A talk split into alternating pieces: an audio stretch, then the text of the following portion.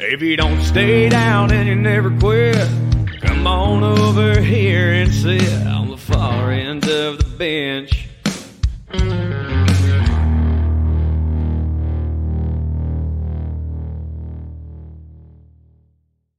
What is up, ladies and gentlemen? It, it's it almost feels weird to be doing this on the correct day now. We've done it for so the last few weeks where we missed the actual day, but you're here. It's Thursday. You're listening to the far end of the bench because you're a loyal bench warmer and you're telling your friends. You're just following the podcast everywhere at FEOTB Pod, subscribing to the YouTube channel. And now here we sit. Um, for as bad as the predictions were for the round before, Nico actually nailed this one. Uh, I know. I, you, you, you got the you got the final correct. I did not, but I picked FAU, so you did have San Diego State, so that looked a little bit better, prettier. But yeah, your bracket I think still did better than mine in general. So it, it wasn't by much. I will say that Jimmy Pilato, Nico Bryan here, episode one thirty two of the far end of the bench. Uh, we're obviously going to recap the national championship or what was supposed to be the national championship. Both national championships too. Yeah, There's both national championships. Yep. No, I, I, saw the controversy. That's uh, one of the math teachers on the math teacher on the, my team at school is a basketball coach. So she's been very into making sure that not only do I know about the men's tournament, I know about the women's tournament.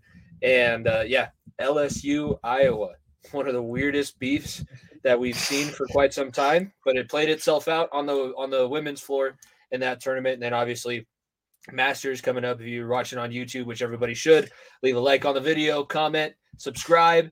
It is Masters week. It is Masters week. I'm gonna have to take a look at the field because uh, I watched like three episodes of Full Swing, and it's really good.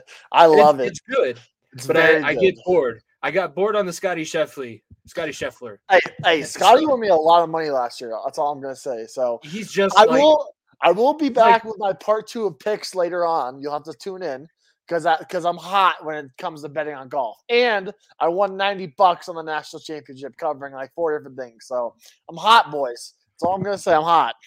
I just can't get it. Like Scottie Scheffler is just like rice pudding. There's nothing to him. It's just very bland, He's vanilla. guy. He's just a good. He's guy. a very good guy, which makes for awful television. I love the Brooks Koepka episode where he's like, "God, I don't even." He's just the biggest bro. I feel like he should have played lacrosse instead of golf. That's what he should have been doing. He's like, oh no, I can't. I mean, maybe I'll dye my hair because when you're you're the best for so long, you know, you know what I mean. Well, you probably don't know what I mean, but you know, you know, like you have some idea. It's it's ridiculous. So we'll talk all about that, and then obviously, um, re try and keep up with the NBA and NHL playoff standings and, and where things are. We're gonna get to NFL next week. Masters takes precedent. It is the actual weekend. I know earlier on, if you've been following the show for a while, we've done this is our technically our fourth Masters because they had the oh, one in the fall and then the two in the spring. So yeah, yeah this will be our Masters. fourth fourth Masters. We didn't have Jeremy on. We we already used up enough of his time for the March Madness show. But let's let's start there. Jeremy well, actually, in attendance, by the way. Um, something that I will be uh, applying for every year from the, for the rest of my life now to get tickets. So and he that, won the drawing. We're, we, will probably we need him to come on afterwards, like recap his experience, even if it's just for 15 yeah. minutes. That's that's what we need to do. That's we can talk about that off air. Let's go back to Saturday night.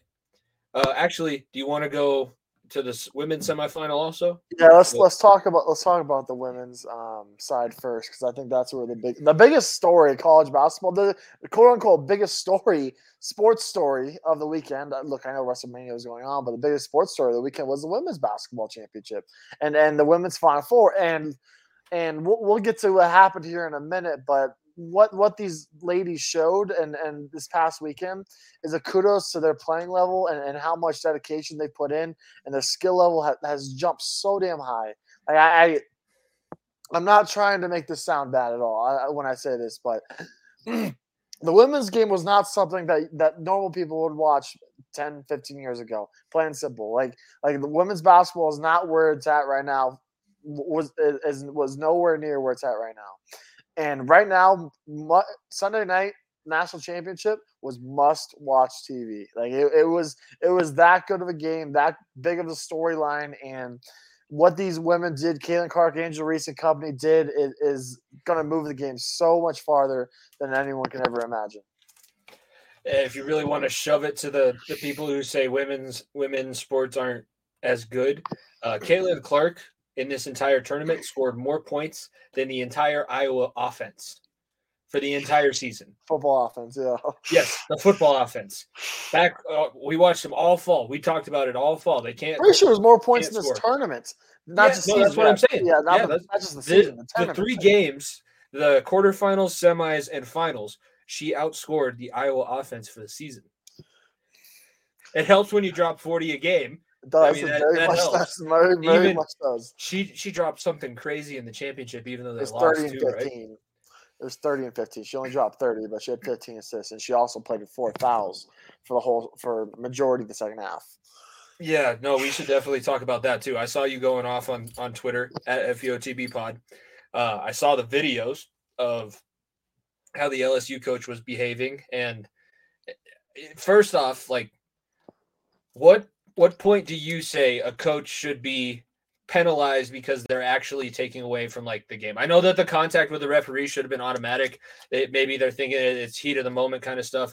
As somebody who played in a basketball game, I think it's a little bit different because I, I'm just not used to having coaches that close. At what point should a coach be told, "Hey, sit down. You're not a part of this." They should have been told multiple times. I think the inconsistency was a problem.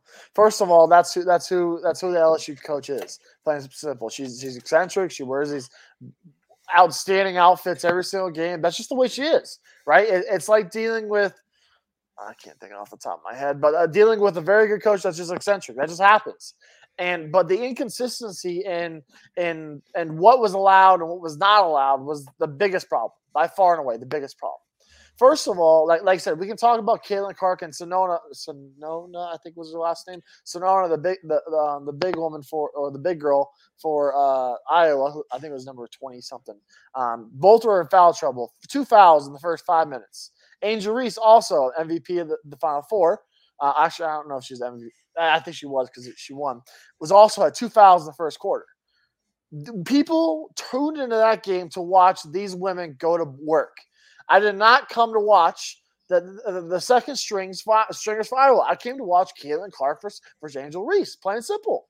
And, and, and the referees decided that, that, that they that they are going to show that they're bigger than the game, right? This is this is one of the biggest moments as as weird as this sounds and, and, as as pitiful as this may sound, it's one of the biggest moments in, in women's in women's sports history because of the because of the extent of, of the viewership and how much the game is going to grow off of this one game and this one Final Four. Like like next year's March Madness for, for women's game, we'll probably have to do a back challenge for that because you have Paige Buckets coming back, you have Angel Reese, Caitlin Clark, you have all these incredible women also coming back for another year because the WNBA doesn't allow anyone that's not a graduate of college go to the WNBA. Weirdly enough, I know it's it's inconsistent. Whatever. But either way, I I I just I just think it's bullcrap that they decided that they're going to make the game about themselves. No one came to watch you. Plain and simple. This is the national championship. This is this is uh, eight million viewers on ESPN. Uh, multiple millions of viewers across social media watching the highlights of this game. This game isn't about you. You look at the men's game, right? Like, like, like every single March Madness game, the men's game, from from the first round on, they mostly let the boys play.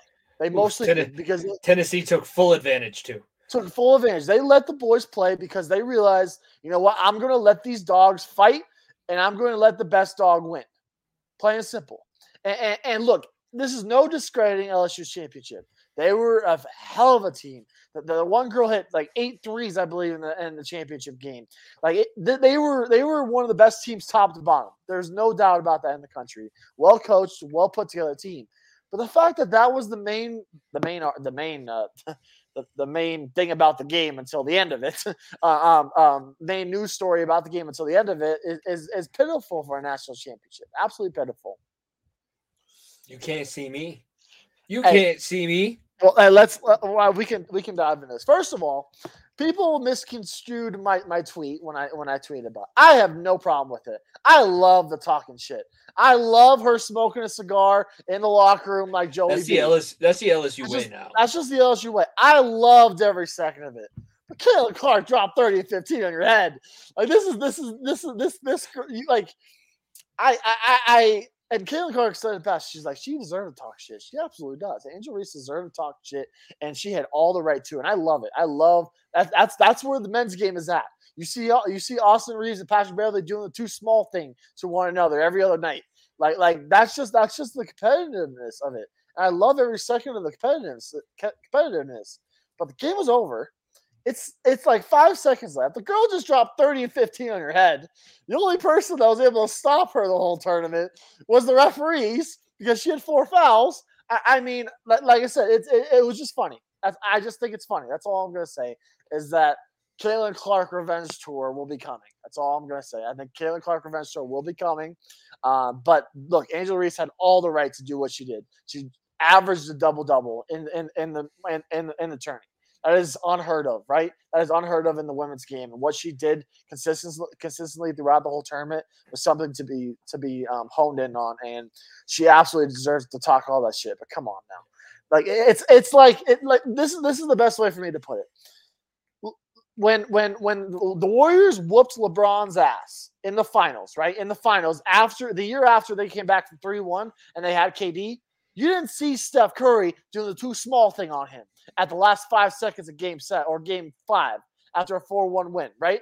You didn't see LeBron one man team over there try to try to have a Herculean effort to get the team back. And you didn't see because Steph was most honed in on I I am solidifying my legacy. I am solidifying myself as a champion. That's what Angel Reese could have done. But instead, said she she decided to, to to to do what she did, which, like I said, I'm very important how I say this. still saying it. I have no problem with. I love the shit talking, but it could have just done been done better. That's all I'm gonna say. As someone who liked to run his mouth quite a bit, which you're well aware of, I I definitely can't be a hypocrite at this moment and say no, don't do anything. I think it was it's great. I mean, it's great for the game. It's great people watch.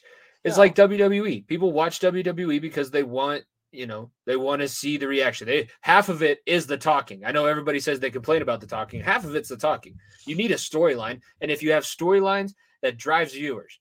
Okay, the only reason we talked about the women's tournament two years ago is because they put them up in some shithole in I can't even remember yeah, where room, in Florida or whatever. Yeah. And it, and it was awful. That was the only reason we talked about it. It wasn't who was playing well in the tournament. It wasn't who, the Final Four or any of their games even matching. I, I bet you they could have put on CFL football and the ratings would have been fairly similar two years ago in this women's tournament. And now we're at the point where this this is what happens. Like you have they are, alpha alpha females, yeah, no, yeah, alpha females fighting over something that they covet and they know that they want to win. And like you said, they're going to be there to try and win multiple. So now LSU, you got a chance to try and go and, and take it back. Like that's that's the cool thing about the women's game. As as out there and as as crazy as March Madness is for the men's side, the women's game you kind of get these yeah, dynasties. Years, yeah. You just get yeah, you get like dynasty after dynasty. This team is dominant for however long. It was like Tennessee, UConn, maybe a little bit, you know, LSU, South Carolina, South Carolina, especially uh, SEC, a little bit of dominant slightly, but yeah, I, it's I, good. I think it, it, it was great, great, and I'm I'm glad that we're talking about it, and I'm glad that it's worth being talked about. I did we we didn't not talk about the women's tournament a couple years ago because we didn't care, but like I don't want to fake my way into talking. I don't want to fake my way into caring about something and, and fake like it's important enough to to talk about on on on anything. Like that's uh, absolutely, and and what these girls did this past this past weekend and what they've done the whole tournament has made it must watch TV, right? Like like like I, there's no doubting the skill level has increased the last couple of years, and no doubting how great the last couple Final Fours has been. Heck, uh, a friend of our show, his sister won the national championship at Stanford a couple years ago, and we still barely talked about it. But but what what what this is showing is is the level the women's game, not only basketball but soccer in general, has grown has absolutely grown, and these women deserve our praise. These women deserve our our our, our, our gratitude and, and how well they play and how skilled they are because they've done such a great job. And and and look, I, I don't know what the numbers are um, off the top of my head of, of, of women's sports in general and the activity of, of, of, of which sport is the most successful in terms of um, playing at the little lower level up to the highest level. But I think basketball is one of the sports that is growing. Right? Obviously, soccer is number one, but basketball is coming up right as number two, along with hockey, along with um, softball. Of being the sport that women want to play. That, that these great athletes are being like, yeah, I want to be um, like Breanna Stewart. Yeah, I want to be like Sue Bird. Yeah, I want to be like Diana Taurasi. It's great to see. It's absolutely great to see. Like a guy, a guy like myself that just lo- lives and dies the game of basketball during this time of the year. I enjoyed. I enjoyed it thoroughly. Uh, we're gonna move off of this after we're we're gonna go talk about the men's side because I want to get to the final four. I actually watched a decent majority of, of, the final four at my event on Saturday, but I just since we were talking about it, uh, you have a guess? You want a guess? Do you want me to just tell you how many viewers the final got on Sunday, or do you know? I do not know. I know it was one of them, but I don't know if off the top of my head. Nine. Eight, eight nine point nine million viewers. Oh, that's awesome. It that's is so awesome. the most viewed NCAA women's basketball final in television history. I'm pretty safe to say that it's probably the most viewed women's final NCAA final period. Probably women's regardless of sport. women's basketball game. Right. I, I no yeah. no offense to the WNBA, but I would take a wild guess that it is right up there with it, if not number one. Yeah, uh, it was great. And speaking of must see TV, I need to talk about this FAU San Diego State game. I was texting you kind of eh, throughout it. Um, that was absolute madness. Like absolute. This madness. is why we live in March. This is why we do shows a day late because of, of our sleep schedules and how much sports we watch. It's yeah, because of games like that. So here's my experience. I sit down. I, am going to dinner. We were going to a awards banquet for one of the other teachers at school, and the school happened to be paying for a dinner. So we sit down. It's an Italian joint, so I'm in my comfort zone. I pick the seat right in front of the TV because I'm no dummy if it's a work event, I, I don't want to have to talk and make small talk all night. I can, we can all just sit there and look up at the screen. I sit down, and FAU, I think at that time was up by 12, and it was about a quarter of the way into the second half. As I sit there, uh, appetizers come out. I look up. Okay, it's an eight point game. Plate gets set down. Oh shit, it's a three point game. I have not seen San Diego State lead this game at all oh my goodness, what's going to happen? And, and, it was the end of our meal. The end of our meal. It's 70, 72, uh, 71 to 70. FAU is leading. All of a sudden, there's an inbound pass. A shot goes off. It was almost like nobody expected it from FAU's side, which in that situation, I don't know how you don't expect him to run down and shoot. Yeah. Eh, you left the door open just enough. And as good as a season, like FAU won 30 games eh, on this season. 35 they had a, a Cinderella run uh, all the way through the tournament.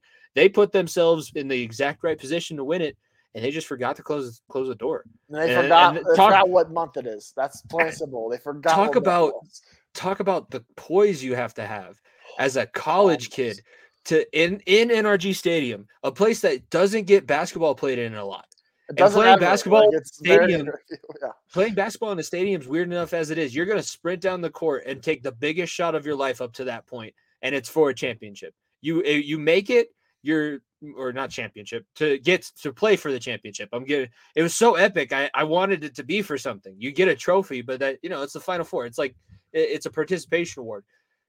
It's the coolest moment that I can remember. Like I just wish you know, if you know me, you wish, you know, I wish I was in the booth. I was on the call for San Diego State at that point because I, if it was the radio, I would have absolutely lost my mind. I haven't. I should have. I just it totally slipped. I should have gone and listened back to their radio announcer for the Aztecs, but I, I just can't imagine it was anything short of, you know, this famous syllables. Oh my God, what did I just witness? Jim, this, Jim, did Jim Nantz's final final final four as well on the call too was incredible and and the pure shock look that building has has hosted the one of the biggest shots of college basketball history Kris Jenkins, Villanova against North Carolina was in that same building. I believe it was six, seven years I, ago. That was our no, that was our senior year of high school. Same, same, same building, and and to have that go down, like you said, the poise um, to, to, to, slow the ball down, realize you you could take this one on one. You're gonna have a chance to win this with one shot.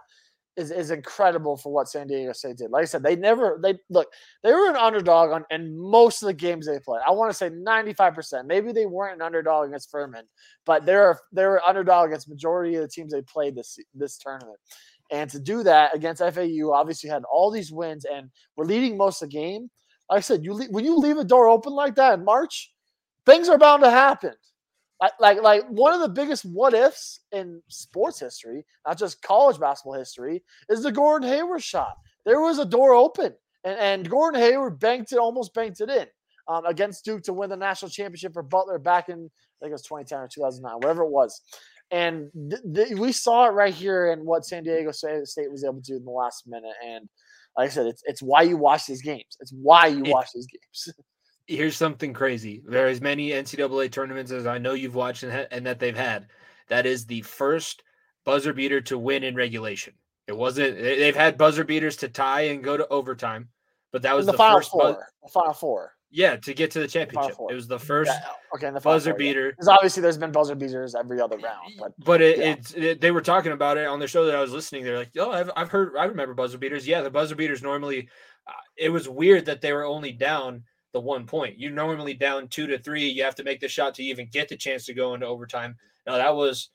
I mean, it- it's basically a- a- NHL playoffs. You got to score and then you got to get the hell out of there because I I don't know. We, yeah, we- stormed we- the field a few times. Storming the court would be something like I just really do that in just makes me- not I-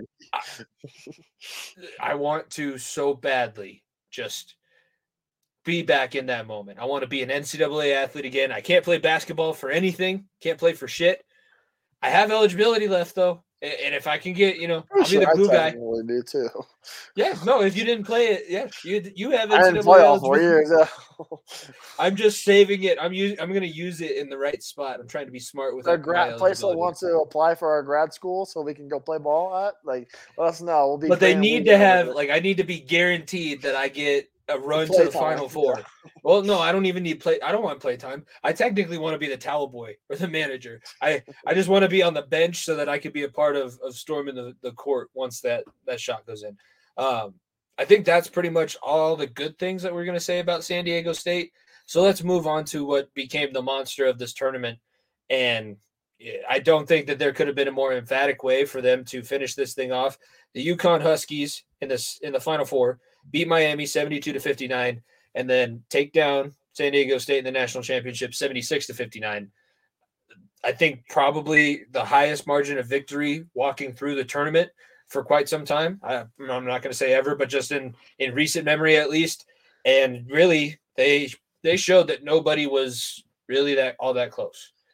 and, and look, they they and it's not like they didn't face anybody. They faced Gonzaga. They faced um, Arkansas, who knocked off the reigning champs. Like they faced a lot of good teams on the way here. Yeah, they were the favorite, big time favorite coming into the Elite Eight with all four number one seeds out. That's that's plain simple. As a four seed, it's weird to say, but they were the overwhelming favorite going into the Elite Eight. But it is the first time since 2019 Villanova that a team has won by double digit points in every single round of the tournament on their way to the championship. First time since 2019 Villanova. This is not a Chris Shaken shot. It was a few years after it. And and it's it's like I said, what Dan Hurley has done with that program with Sanogo and and and, and uh, Jackson over the point guard, that that that program is just built. Like there is there is zero denying zero zero zero denying the uh sorry. My phone's losing my mind. That is so. That's so you. have to move the cross stick out of the way to hang up your phone. Sorry, no, no, yeah, my, my, my fault. But the uh, I was the, working uh, on the webbing. I needed a good yeah, I was. I was checking out the, the stringing. Uh, um, uh, no, no free shout outs. Roll woods. But the uh, yeah, like I oh, oh yeah, this the, look this UConn team is a dynasty. Plain and simple, they're a dynasty. They're the only team that eh, that has won five championships since 1999. Not Duke, not North Carolina, not Kentucky, not Villanova, not Kansas. The UConn Huskies. And and look, they rebuild quicker than anyone right? This team, after after uh, winning the championship with Shabazz Napier and with and Kevin Ollie, that program was one of the worst teams in college basketball. They moved to, I think it was the ACC, I, I believe so, or, may, or maybe it was AAC. Conference USA. AAC, right? They moved to the AAC. And then they come back this year, the first year back in the Big East, which I think, look, I'm biased because I love the Big East tournament more than anything. The Big East tournament is, is, is right up there with the national with, with the March Madness tournament in terms of tournaments that are must watch. And the Big East continues to put out champion after champion and going back there, dominating, dominating the the the, the, the their their their way through the national championship, and honestly, fall losing a second round matchup against Marquette in the Big East tournament, where you're like, oh, this team is not what they were at the beginning of the year. And then, then something clicked. It's like they needed that loss in the Big East tournament to be tested, right? Dan Hurley used that as as firepower, used that as as as a will to to, to move forward. And I cannot commend enough what the UConn team did. Uh, loss. I mean, losing teaches you way more than than the winning does. It shows you where you're weak and where you're vulnerable.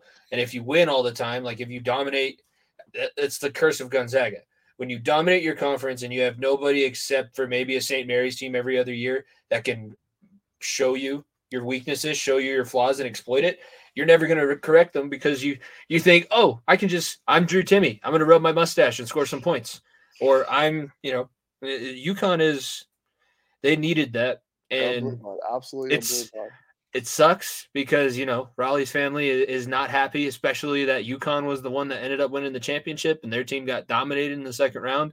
Definitely not going to be invited back now, but it was good for them, and it's Big East basketball makes sense. I, I wish they kind of still, I kind of wish they still had the Big East in football. They've split that conference into so many different ones now that they can't really even put it back together.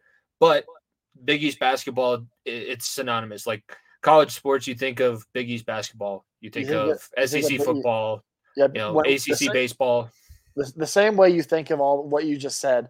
I mean, like I said, the Big East. You think of Madison Square Garden. You think of Cardiac Kemba. You think of uh, um, all the different programs that have either come and go, right? The St. John's who have not been good in a while, the Georgetowns with AI, Patrick Ewing and company. You now have you had the Villanova dynasty of the 2010s.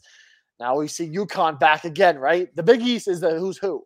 There's no Power Five in college basketball. There's a Power Six, and that six team is not the Big East. It is maybe the SEC as the sixth team, as the sixth best conference. Like it, mm-hmm. that's how. No, it's probably the ACC. The ACC fucking sucked this year. ACC was not good this year. Yeah. In, in general, like you said, it's the Big East is always one of the top two, top three conferences in terms of college basketball every year. And UConn getting back so the Big East showed that them getting tested and what Dan Hurley has brought to that program helped them so much in dominating their way to a national championship.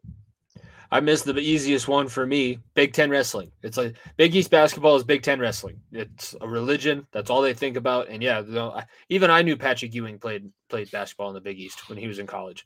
Um, overall, who are you, besides UConn, who are you most impressed with throughout the tournament? And then we'll go ahead. We're going to review reveal our winner, and I'm going to try and figure out a way to reach out to you via social media if you I can't get in contact with you, then I guess you don't get your free shirt and gift card. But we will reveal our winner. But first, we're going to get uh, the biggest surprise, most impressive surprise outside of the national champion UConn Huskies.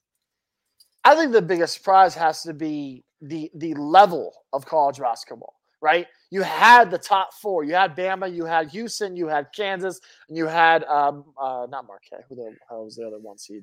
oh my god, I'm blanking. Oh, Purdue. All were like, yeah, these guys can win the national championship. In a year like none other, we we, we in, all seriousness, no one had any idea how this was going to end. Some people thought, yeah, UConn has a chance, right? They were good all year, but no one was like, ah, UConn's an overwhelming favorite as a four seed. Not many people, whatever, like people that picked UConn's in their national championship brackets, they were like, yeah, maybe they can do it. Maybe I'm from Connecticut. I like watching Kemba. Is, is, Kemba still on the team eight years later? Like, I guess I'll pick UConn, right? That's how it was. And the level of college basketball is is even out. And this is why I'm so big on college football expanding the, to 12 teams. Even with the NIL, even with all the powerhouses of college basketball, you still have San Diego State, Florida Atlantic, and fucking uh, uh, um, um, UConn in the Final Four, right? Not Texas, not Florida, or not Florida, but not one of the big Florida schools. Uh, um, not not not California or uh, technically California. Uh, you know what I'm talking about? Small schools, not big schools in big states, and and that is the greatness of college basketball. Because yeah, we didn't have Duke versus North Carolina, Villanova versus um, fucking who the hell they played last year, whatever, Kansas. But you had four teams that were well coached, well put together, and that's that's the that's the epitome of what college basketball has become. And, and I, like I said, there's a reason why I love this term every year, no matter how it ends out. How it ends out, even if if UConn dominated their way to a national championship. I still loved every second of it, and the the the um the objectivity and the the the realization of this is any of these 64 teams can win, any of them. You don't think that Fairleigh Dickinson thought they could win? Yeah, right. Like I so when I say any, uh, it's technically 68. Any of these 68 teams think that they can make a run, and and college basketball, college football, there's probably two teams that think they can make a run, and and two teams that get lucky to get in. That's that's why college basketball is so so much far ahead than the bowl season college football. I know we both love bowl season, we do, but there, but as uh, what Tuesday night Outback Bowl game does not compare to the first round Fur, uh, Fur, Furman versus Virginia game winner. It doesn't, plain and simple, and the excitement that it comes from. You have to give meaning to these games, and that's what college basketball has done. And I hope college football can eventually do. I think we're moving towards that. Um, I think we're in a good place. You want to give me a, a little drum roll so I can re- announce our winner of the mm. free VSN shirt and $25 Visa gift card. Bracket name Cheap Sheet Cheap Seats Adam with a whopping thousand points and UConn as, na- as his national champion. Looks like Ace A Creason or AC Reason 89 is the name underneath it. Reach out to us. Make sure you're following all our platforms at FEOTB Pod. Subscribe to the YouTube channel and then uh, reach out to us via DM. We'll get in contact with you, figure out where we're going to send your shirt, what size you need, and where we're sending your gift card. But that is our champion this year. Nick, I know you were disappointing with your uh, performance, but out of eh, when you have a th- group of 30 plus people, you have to have people that make up the bottom. I was Yeah. I finished 28. You were let's see. You actually finished better than me still. You were you finished 15th. That's that's that's halfway respectable, I guess. It's yeah, you only After you what had, happened last year, look, I can't win every year. I have to spread the love. I have to spread the love. you had So- 100 more points than me and you're like 8 spots. Uh, I don't, I don't I'm not happy about it's, that it's, now. It's, it's like golf. It's the tiebreakers. It's not eight spots. It's it's one uh, one one millimeter of a difference. Uh, uh, that that I'm not happy about that. I need a better performance in one of these things. I need to win one at some point. It is my show too. Um, let's go to the NBA. I think it's an easy transition. Go from college to the pros. NBA. We had one new development. I don't know. You you probably know more than me if we have more news stories to talk about. One thing that I'm seeing here, looking at the standings, Milwaukee clinched the best league, best record in the league. So they are technically, if they did a full 16, if they just took the top 16, they would be the number one overall. Right now, they sit with a 58 and 22 record and are seven and three in their last 10. Boston, Philly, Cleveland, New York, Brooklyn, the same that we've been talking about last for for last week. What does PB stand for? Ah, and then uh, the other big other new thing in the East was that Atlanta, Toronto, and Chicago all clinched the play-in game. Uh, we're still looking game and a half. Game and a half decides whether Joel Embiid sees his daddy in the first round or if he gets to go the easy way and see Brooklyn in the first round. There, I- there's still a yeah, possibility. It'd be funny if Ben Simmons was playing for Brooklyn still, um, but they've already shut him down for the season, so that that would be add a little bit fun. I Uh, need his I need his life where I can just make hundreds of million, millions of dollars and claim that my mental space isn't working and I can't work. Just gotta be the number home. one pick, be the number one pick in, in your draft, and then and then not play basically because of a of a shooting form. Number one Yeah, pick, well- Jim, and you can't and the dude cannot shoot if his life depended on it. He's no, That's he is the he has way better defense than me, but he's the epitome of how good I could be in basketball. Because everyone knows I have no shooting ability, but if I worked on it, I might be able to get decent at defense. Not as good as Ben Simmons. Don't come after me. Actually, do come after me in the comments. But I'm not saying I'd be as good as Ben Simmons. But that is legitimately the end of my usefulness on a basketball court is only to play defense and you know those five fouls that that you get. But in That's the what, East, ben Simmons, that's what Ben Simmons has become, right? That's what he's what he has become, unfortunately. Yeah. Uh, in the East, does that surprise you that Milwaukee is is running away, having such an easy time, clinched the the number one seed in the East and basically the number one seed overall? It seems Milwaukee is, is getting their their their their their legs back under them after winning a championship two years ago, right? Obviously, they had that long run um, where where they had that tenuous year where half the games were with no fans, half the games were with fans and stadiums, and then, they ended up winning the championship over the over the Suns. Um, and obviously last year was a down year, losing in losing in the first or I believe second round, first round, second round, whatever second it was round, last year. And this team looks like they got their legs back, right? Jrue Holiday's back, Khris Middleton's back. Their defense is just as good.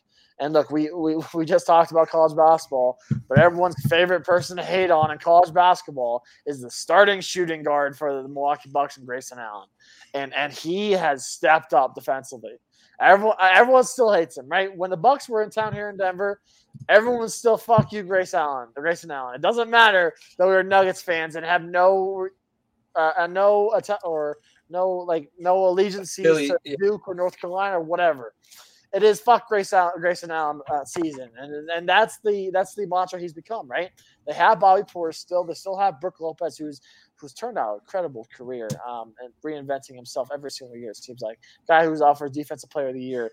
The the Bucks are have all have all what it takes, and then obviously on the backs of one of the most gifted, and I say gifted, I mean most gifted individuals in the world like what you see, seeing Giannis in person and seeing the behemoth that he is and the way he moves is just like, what the fuck am I looking at? It's like that should not be able to move like that, plain and simple. And Giannis is, is why that's why he's called the Greek Freak. And this Bucks team, look, Boston is as as not falling apart, but they've kind of been coasting they're kind of been coasting. Philly never really had a chance at number one seed. Boston, Boston was kind of coasting and not really worrying about it um, as much as the Bucks were more like, we've been there. We want the number one seed. We want that home court advantage because um, Boston, as as as bad as it sounds, Boston knows when they go on the road, it's still twenty five. That minimum twenty five percent Boston fans will be in stadium. So home court does not matter as much to them as compared to Milwaukee. I think that's true. Um, gun to your head at this point, who do you think is going to be the sixth seed? Who do you think is going to be the last spot in the play-in tournament for the East? I I, I mean the, the the seventh seed will be Miami Heat. This is too far back ahead, and they've slid. They've slid, and, and it'll be Brooklyn as the sixth seed, in my opinion. Uh, and and and Joel Embiid will finally get past this first round again um, for the first time in a couple of years. So kudos to kudos to Embiid. Um, I'll have a few things to touch on Embiid here after we talk about the Nuggets. But I, I, I look Cleveland right now at the four five. That's a very dangerous matchup for anybody. Like they're going to give Milwaukee trouble, in my opinion, in the second round. They may they're not going to test them the best, but if, if if if Philly gets past Boston in the second round, if that ends up getting that way, I think Cleveland would have been the toughest test for the Bucks on the way to the finals because I think the Bucks can manhandle the Sixers like they have uh, a couple times this year already.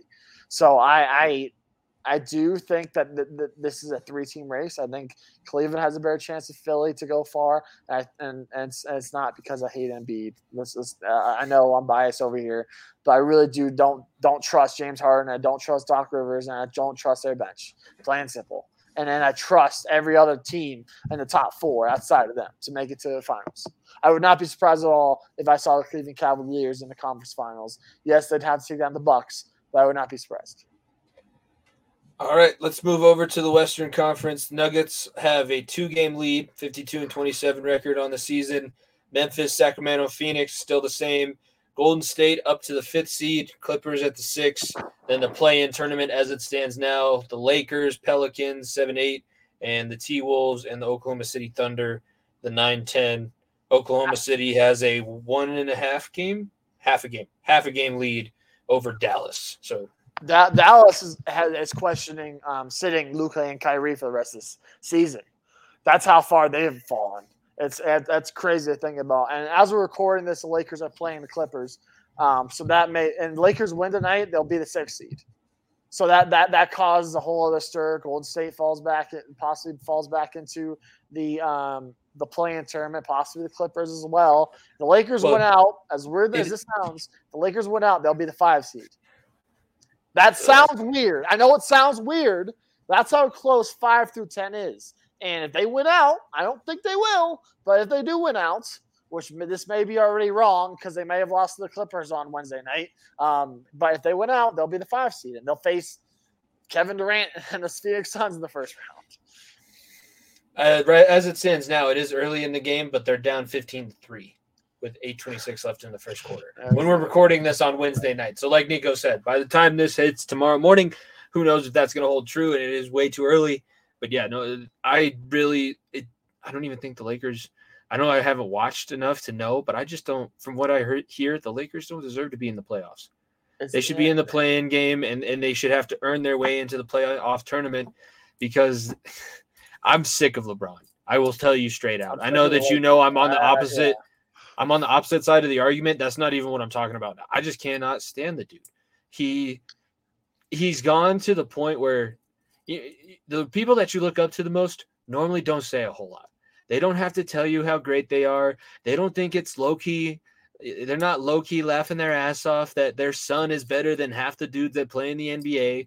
They don't make a big deal about it's my it's the most important 23 games of my career and then sit out for 15 of those 23 games because you got a little boo boo on your ankle and you'd rather drink wine the night before instead of actually train. And it, it's not because you have a receding hairline that you continue to paint on that headband. I don't even know if you wear the headband anymore. Get on Propecia, dude. You you can do it. That that's what I can't stand about this man. And, anyway. and, I get that. I get that. I don't have hate for LeBron because of what he did for my family, quote unquote, and, and, and Chris. So I, I, will never have hate towards LeBron. That's plain simple. Um, but I can have all the hate in the world to the fucking Los Angeles that that organization. That is not off limits. Okay, that is not at all off limits. And I could not stand the Lakers. I think they're look. If I'm the Los Angeles Lakers, I would much rather be the sixth seed. Because you look, plain simple, you play the fucking Kings in the first round. Like, like I, I look, I love Sacramento's story, but if there's one team, Sacramento's got to slay some demons. If, if, if, there's oh god, the the storylines of fucking 2001 all over again with That's the King what I'm saying. That's I, what I'm saying. I don't know if it'd be the, uh, rival it, but but like I said, they want to be the sixth seed. I wouldn't want to be the fifth seed. I wouldn't want to play Phoenix. Phoenix is 8 0 with Kevin Durant, Devin Booker, and Lab together.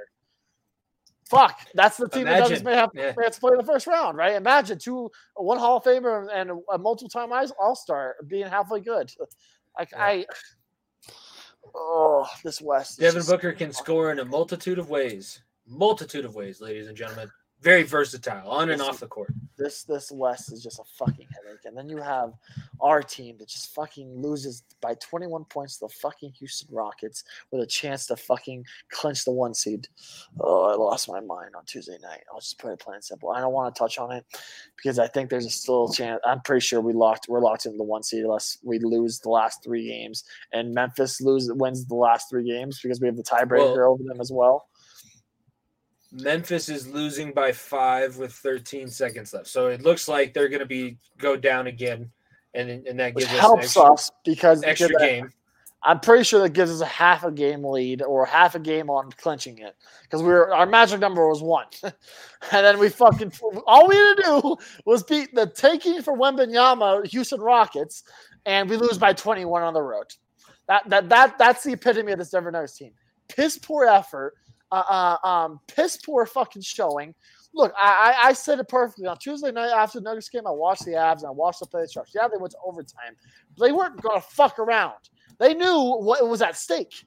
They knew that if they beat that they beat San Jose on Tuesday night, they a clinch a playoff spot and b are the number one team in their division. that's where they're sitting at right now. The Denver Nuggets had a chance to face one of the worst teams in basketball. They fucking go out and fuck around.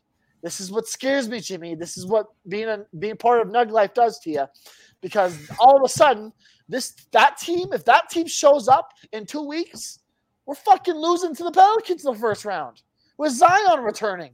That's what I'm looking at right now, and I don't want that to happen. I think this team has all the makings, but this team is fucking lazy. I'm glad Malone called them out. I'm glad us media in Denver are calling them out because I was fucking poor, piss poor performance.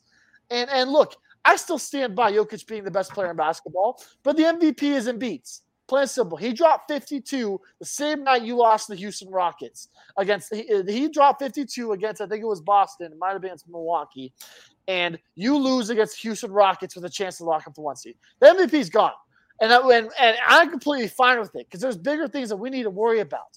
I still think Jokic is a better player than Embiid, but Embiid has, has been a better player, quote unquote, this season in terms of points and winning games. So good for you. Congrats, Philadelphia. You won something this year. It's the only thing you're going to win. But the Jokic needs to get these fucking guys accountable. Thomas Bryant, the guy we traded two second round picks for, is losing minutes to DeAndre Jordan in these piss poor games. That's how bad he's been. Reggie Jackson is not even in the rotation anymore. Mm-hmm. Christian Braun is dominated over. You have guys like Peyton Watson that is fucking hungry. The guy sat in the G League for, for a lot of games, for a lot for a majority of the season. And he comes in with, with his hair lit on fire and just flies around. This team has proved nothing. Nothing. You are not the Warriors. You have proved nothing. That you are right there with Memphis right now and proving nothing. And you need to go out there and prove that you're somebody in the West to be dealt with. Because right now, people are picking you to lose, possibly in the first round, definitely in the second round, and not make it to Western Conference Finals as a one seed. If not, you're if you're not going to lose the first round, you're going to get swept by Phoenix again, and it's time to fucking change things, right? You have the best player in your organization's history. You have a team that's well put around him. Get your heads out of your asses and respect the game and fucking take care of business because because if you don't take care of business, we'll be having another fucking therapy session over here, um, um, in, in the Bryant household of why the fuck this team didn't do it again, and at least get to the finals. As much as you would like to have the one seed, and as much as you would like them to turn themselves around on their own, it's what we talked about with UConn losing in in the tournament. You lose, you expose your weaknesses, you expose to yourself we aren't the shit. We aren't unbeatable. We're not invincible. And, and you know Michael Malone. Well, I mean, I, am sure Michael Malone's been saying it for a month, but you know he's not going to let it slide. But that's the weird thing about NBA players, as opposed to like NFL, NHL players. Yeah, they love the team. They want to win for the team. But the NBA players have so much power that it's hard for a coach to ride you like that unless you have guys that buy in. Like Popovich, if he didn't have his three studs, that allowed him to dog cuss him and be a complete prick, nobody else would have stood for it. No. It, it, takes the a leader to be able to to take that, and and I want to say Jokic is that leader. Unfortunately, I think due to language barrier and him just not being a very media out there in the media person, person, I don't know if that is. I don't know if that is. Maybe it's Jamal Murray, but he's young. They well, got to have somebody that's going to look them in the eyes and you know and and unfortunately, right now, those two people are Jeff Green and DeAndre Jordan.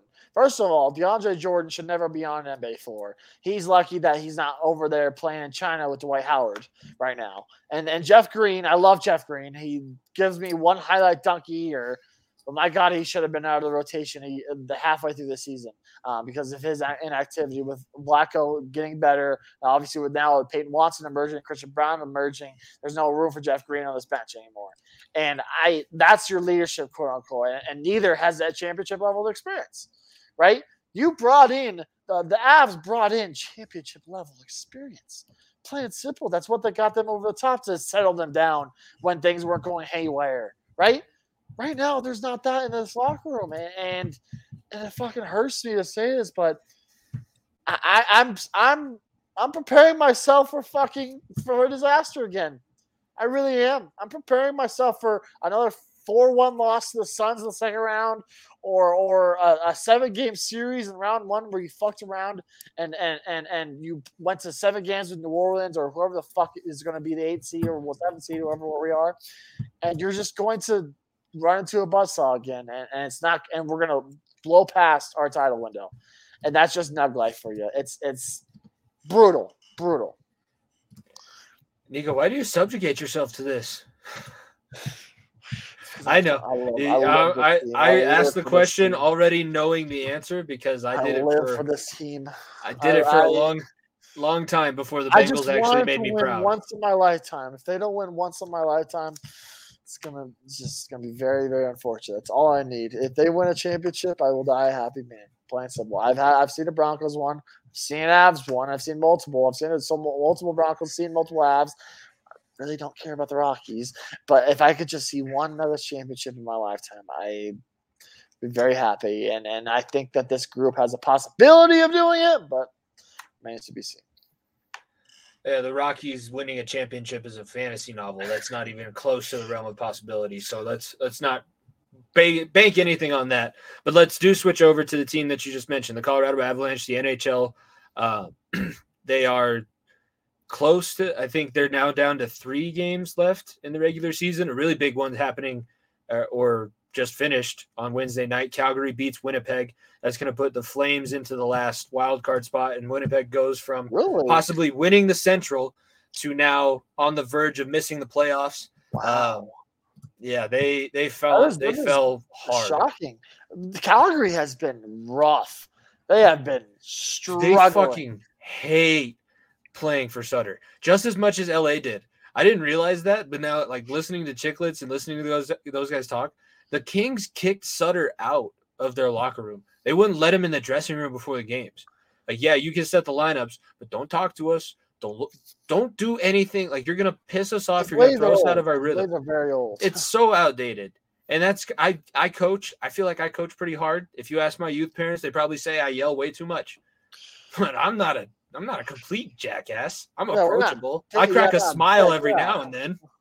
Have fun every now and then, and and, and it's just an even keel. And and look, if Calgary squeaks in the playoffs and they play the Avs um, in the first round, or they play Vegas in the first round, whoever it may be, um, as as as a wild card team they'll face, it'll, he'll probably have a statement saying, "Yeah, we uh, will probably be a short trip for us." Right, it'll be it'll be a quick trip home. So hope the boys enjoy. Hope the boys enjoy it. That's the attitude that you have in the playoffs, ladies and gentlemen. That's the coach that in 2023 is leading a team. And look, I love Naz, but fuck that there's a reason why there's a reason why the Avs didn't pay him that much, and, and and someone else did because because because he's not getting the production he had here. Plain and simple. And and you lose Tkachuk, you lose Gaudreau, and I, honestly, I expected this. I when we did preseason predictions, I probably had Calgary way higher than I probably should have. But you lose that many good players, and Naz is Naz is a very good player. Don't get me wrong, but he's not your number one. He is not anyone's number one. He's a good number three, possibly a good number two, but he's not your number one guy on your team to lead your team to to, to nah, not necessarily lead team, but be the guy to lean on in terms of getting points. Right now, there's a buzzsaw number 29 on this team in Denver that people can lean on to get you a point at any point, um, getting that past the 100 point mark as well. And right now, Calgary's trying to do that with Naz and showing that there's a reason why he was the way he was in Toronto. There's a reason why at a 2C he didn't have any any uh, uh, expectation here, any expectation at all, except just to come out and ball out. Calgary's six three and one in their last ten. As it stands now, they would be playing Vegas because Vegas is way out in front of it. I don't think there's a chance we catch Vegas for number one overall in the. West. As, as it as it ends now, we have the we have games a game in hand on both the Stars and the Wild. We all three have 98 points. We have more regulation wins and less Those are the overtime losses. Yeah, I think- I, think those are a couple of the tiebreakers that we uh, hold over those two. And, and yeah, we did. I think won the se- season series against both. Went two and one against both those teams. So that that's where it stands now. We would be playing the Seattle Kraken in their second Oh, year of existence. They scored. They, they have 94 points on the season. Like, eh, Great, great. That's awesome. Awesome. Yeah. My it's God, good. that would be a fun first round matchup instead of fucking playing Dallas. I, I look, look. I, we we don't like Dallas over here. We don't like the Stars over here at all. But my God, you can't tell me that you'd much rather play Seattle than fucking Dallas, because I definitely would. I, I definitely yeah. would. I would love I would to light up definitely- Power. I would love to light up Martin Jones. And look, I love Berkey, but that team is no offensive firepower. They're not there yet, but it's a hell of a story. I think they could probably like they they would give more of a fight than they would give more of a fight than Nashville. Yeah, win a game, Yeah, possibly s possibly scare you to win two, but not like they're not pushing you to, to the Dallas would probably push us to seven, six to seven. I, that, S- I would say I would say six. I, I will give Either them way, enough credit to say more than six. Yeah. If Landy comes More back, than, uh, if Landy comes to back, five. he's If skating. Landy comes back, five. He's on the road trip. He's not Uh, playing. he's been he's been skating for a I know. month. I know, but he has a non. He has a contact sweater on. He has a contact sweater on, and he traveled on the road trip. It's the first road trip he's traveled on since Finland, Jimmy. Back in fucking October, when they went to Finland. It So, hurts me. It's I hurt me all season. It's hurt me all season, and it's been a great season. There's like really nothing to complain about. I was listening to the game a little bit last night. I listened through the end of the first period when it was 2-0. I was, I was thinking we were going to be in cruise control. Um, didn't turn out that way on Tuesday night. The Avs beat the Sharks in overtime, but that's where we get to this point where they have the tiebreaker. They are the leading team in the Central, but that two whoever ends up in the two three, the two three on the Central side is going to be a freaking slugfest. I hope it's, it's, Minnesota and I hope it's Dallas because that is going to be a war, an all-out war. Yeah, whoever wins that series, it's going to be tough for them to continue. That's why it's so important to win your division. It's so important. Yeah, you want to have the title, win your division, but the fact that you get to face Seattle in a weak Western Conference, where you are probably in the best, you are easily in the best division in your conference right now, like to avoid those teams until at least maybe the second round, third round, possibly. Like that's a massive, massive momentum boost. It, so if you don't want to play Landing in the first round, you can have him back for the second round against them, so you can coast through Seattle and possibly get to, to have him in the second round versus Minnesota versus Dallas. Or Seattle's a good game for him to get back out there and get his sea legs underneath him again because he is gonna. I know that he's gonna push through, and hockey players are tough, but he's gonna be I think he's going to be a little bit lethargic. He's going to have quick legs for like the first day, but that first time where he has to, it's going to be the second game. It's not the first game that you worry about because adrenaline will take over. You can pretty much push through that initial barrier. It's getting out of bed the day after that worries me some, especially, you know, he's he's getting it in his advanced age. I think he might be 30 now. I think, I think he may. 30. Yeah, he, he's they're young respectively, but he is the old elder statesman of the group. I'm just really excited to see him play because MacKinnon, MacKinnon is MacKinnon's in God mode currently. Mikko is also in God mode. Mikko is. Did he get his? He didn't get his fiftieth last night. He right? did. I think. I'm pretty sure. He, I thought he did. I don't think he. No, he, he, he was going for. I don't think he has fifty yet.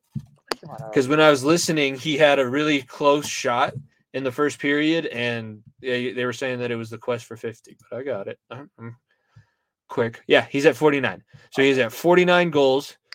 Mikko 94 points. 49 goals, 94 points. So he could also possibly it would take a couple really big games. He could possibly get to the 100 point club, but if I really want him to get that goal because he's not going to win the Hart, he's not going to win the Ted Lindsay because it's Connor McDavid's award this year, but that proves if it was any other year, if we could give this if we had to give this trophy to anyone else except McDavid, Mikko Rantanen's in that conversation. He's been there it, all season. It's the oh that guy's really good award, but but no one really talks about him because he's the third star on this team slash fourth star on this team, right? No yeah. one talks about Mikko Rantanen. It, it's like how people didn't talk about Point and, and and how people didn't talk about um fucking not Olak. What's his fucking name? Um, fucking the, the guy who left for New Jersey. Oh my god, that was on oh, my Oh, Palat, Andre Palat. There you go, Andre Palat. Like people, I knew there was an O in there somewhere, and for whatever reason they spell Andre with an O and with a J. But I, Nico and I, Nico and I have reached married couple level where I can read his thoughts. He just has to give me a little bit. We, we're way past that, buddy. We've been doing that for years. Um, but but but yeah, I I, I Nico is the unsung hero of this team. It's the guy that has picked this up, picked this team up, and kept this team afloat when you had Val down, you had Mac down, you had Cale down.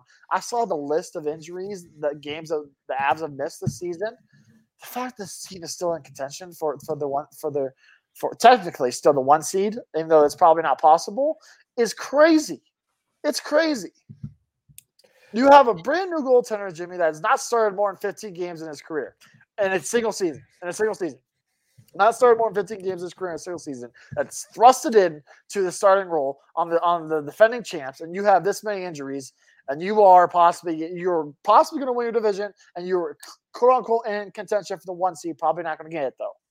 That is a, such a major positive, and shows how well Bednar has coached these coached these guys, get them into the position of believing that if you get there, anything can fucking happen, and you get you get your stride at the right time, like it seems like they are good things can happen.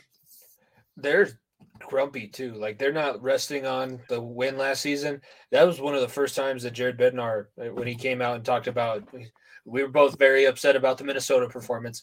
And he said we got a lot of passengers on this bench, and we can't have passengers. We learned that last season. We can't have passengers on the bench if you want to go to where they want to go to. It'd be a hell of a feat to do it back to back. I think like what you were saying, if they get the two seed overall, you get to play uh, Seattle in the first round.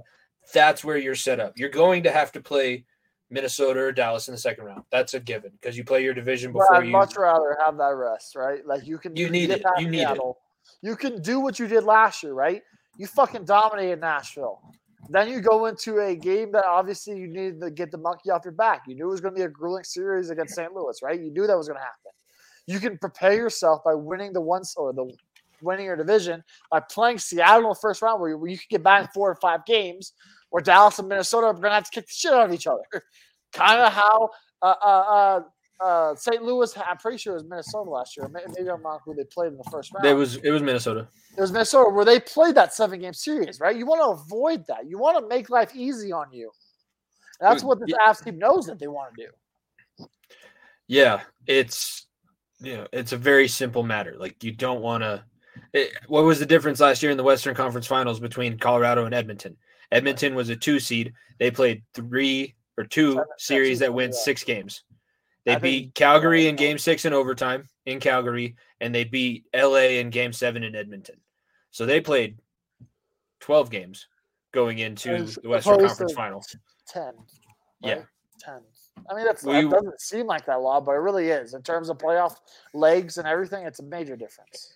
And that was the other thing too. When we got to the Edmonton matchup, we are like, well, at least Draisaitl's not 100% healthy, and at least Darnell Nurse isn't 100% healthy. Like they have McDavid still, and yeah, that's going to be tough.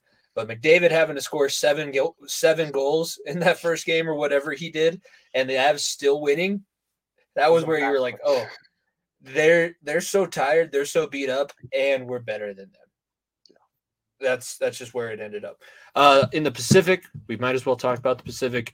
Vegas is the number one. They have a three point lead on Edmonton. Vegas at 104, Edmonton at 101, and LA currently sits at 100 points. So they have a six. They've all clinched their um, Spot. division spots. Yeah. So So, LA versus uh, Edmonton again, I think. Isn't it again? Yeah, Same- it's same a. That's that's not a fun test for Edmonton at all. no. It, it's it's not, and it, it Phil LA because of the fact that they have Kopitar, because of the fact that they have to know, and they still do. Now they're going to have Doughty. They didn't even have Doughty last year when they took Edmonton to oh, seven Yeah. games. The only issue that I'm seeing with them is goaltending. That's that's where I'm not 100 percent certain, but they should be like they're that, that'll be a hell of a rematch. I think. These divi- these two three matchups in the Western Conference they're- um, going to be fistfights. They're going to be good fights. Obviously, it's not probably as highly touted as the Eastern two threes, but it's still going to be two two good two three two three matchups. Yeah, well, the East is just a different level because Boston has 125 points on this season. So we're, we're looking at the Eastern Conference now. Boston is the President's Trophy champions. Congratulations. Enjoy your second round exit. Enjoy it. It's going to be great. It's been ten Boston- years, over ten years since it's, it's uh uh fucking con- not, what, what's the word? President's even- Trophy. President's Trophy has, won, won won the national championship. Stanley Cup. Whatever. Wow, I'm fucking everywhere. Stanley Cup. Yeah, I, I I'm literally thinking about so many different sports at once. It's it's why March is madness, Jimmy, and we're in Yeah. fucking April. We're God finally into April. We're, we're going to be able to sleep soon. But Boston, Toronto, Tampa, the three out of the Atlantic, Carolina, New Jersey, New York, three out of the Metro. Uh, Pittsburgh is behind New York. They're behind. He's behind Florida and New York both by a point. Florida and New York have the two wildcard spots currently. They have 87. Pittsburgh's at 86. Those are the teams currently in the mix. But like I said, Boston 125 points on the season. I think I saw somewhere they're going for the all-time league record, or they passed the all-time league record. That's. Something Have like that. That's, That's two curses. No, I know it, it, it makes no sense because they're ha- going to have two curses in a row. Because remember what happened with the Warriors when they beat the regular season record of the Bulls? They lost in the finals, and I don't even know. I don't have confidence. The more I was listening back to our episode last week, the more I listened to other shows around. Like, I don't necessarily have a ton of confidence that they're going to be able to walk through the playoffs like they But have the they're- regular. There's more confidence in the reigning champs and the Colorado Avalanche coming out of the West than there is the team that is on pace for one of the best regular seasons in NHL history because of who they have to go through, right? You're going to run into a second round matchup with possibly New York. That's not fun, right? You possibly a second, a third round matchup in, in with with Tampa Bay, who's been to three straight cups, who who or or or possibly Toronto Maple Leafs, who finally I won't say it, but look like they've halfway put it together. I know Big Daddy um, Dubas put a put a good team together. So so I, I look it's it's there's a bigger possibility. I would look I would I would hedge more money on the Avs making making the Stanley Cup final than the Boston Bruins because of who they have to go through. And I, you could say that's bias. I know you could say that's bias for the Avs fans, but look who they have to play. If I play Seattle in the first round, I may sweat out one game. Boston, like like like every round is going to be war, and maybe that's going to test them better for the Cup final, which we thought would be the help for Tampa Bay. But look what happened, right? Like last year, plain simple. So yeah. I guess it remains to be seen. Right now, as it stands, they would play the Islanders. Uh, the Islanders in the playoffs, I think, would be a sneaky tough matchup. I don't think I, I, think it's a similar situation as as what we were talking about with the Avs and Kraken. But then in the second round, you have to get the winner of Maple Leafs and the Lightning, and that's where you're going to start to see chinks in the armor. And then if you win that, guess who you're greeted by in the Metro? Either Florida, Carolina, New Jersey, or New York. All very very good teams all teams that I would look across and go, well, better strap our skates up a little bit tighter tonight. Let's make sure we have our helmets t- strapped up because this is gonna physical. That's this Eastern Conference reminds me of like the older days of hockey. There's not as much fighting. There's no stage fights, but it's just physical. And Very they physical. slash. They're they're active with their stick everywhere. Like it's a full 200 foot game I'm looking at these, looking through Boston's just record line 60, 12, and 5 on the season, 125 points. At home, they're 31, 4, and 3. On the road, they're 29, 8, and 2. They've scored 286 goals and allowed 166 for a plus 120 differential. Oh, and they're 9 1 and 0 in their last 10. Like, eh, I, I could probably go pull up my PS4 and look at the NHL, uh, what my career that I'm looking at, and my Devils have probably won just about as many games and scored as many points and uh, single digit losses. That's ridiculous. In an 82 game season, having single digit regulation losses on on at both home and on the road. That's what that was the difference for the Avs last year. They Absolutely relished playing on the road. Being able to win outside of your barn, having 29 wins off away from Boston, that's a mental edge. That is a mental edge. It absolutely is a mental edge because it's a like I said with the Celtics, right?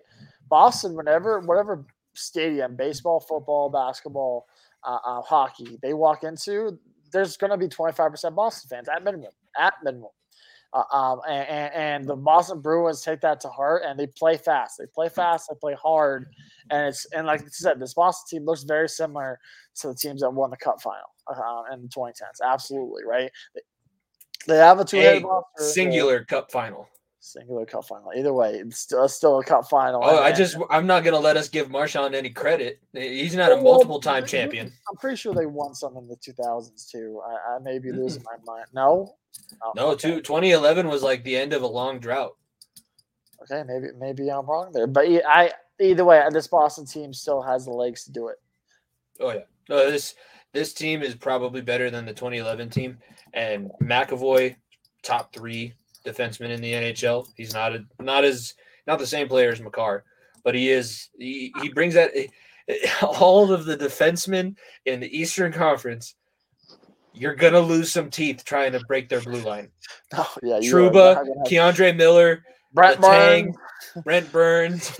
um, who who do we just who are we just talking? Oh, McAvoy. There, nobody's gonna give it to you easy. war. It's gonna and be then a Tampa, war. Hedman, freaking Sergachev. Uh, yeah, it's, Pat it's Maroon. A who's who. It's a who's who. He's not a defenseman, but He's an enforcer. It's, it's, it's big boys. It's very big boys that you just do not want to see um, in a in a dark alley or along the boards in, in, in a scrum on, on the, on the rink. All right, let's wrap this up. We'll look at the Avalanche, what they're going to finish up their season with. So there's one, two, three, four, five, six games left. So yeah, I, actually, I take back what I said. One seed is still on the table, especially if Vegas shits the bed. San Jose, Los Angeles, Anaheim. So you got the California road trip coming up for the rest of this week into Sunday. Anaheim, Los Angeles, and Anaheim is a back to back. Then you got next Tuesday, home against Edmonton. Next Thursday, home against Winnipeg, and you finish up the season on the road in Nashville. Um, that is the makeup from when the pipe burst. So that game wasn't going to be at that point, but it, it's when it ended up getting rescheduled to. So you got six games. I would say six winnable, very winnable games. Your toughest tests are going to be LA and Edmonton, the other two playoff teams And currently. both because those two teams may be sitting people, right? Like they, Could they be. may they may be locked in and they'd be like, ah, let's let's rest, let's rest our. But they boys," all right? they both still have a shot at the one seed in the East or in the in the Pacific too. And if they win Oh, the they Pacific one do? I seed, didn't know they did. be well because Vegas has a three point lead, and I believe they have five games left. The Avs have one more game left than everybody. The Avs and Preds do because of that one that got canceled. They could technically like if they win. Let's see, uh, uh, might as well pull up.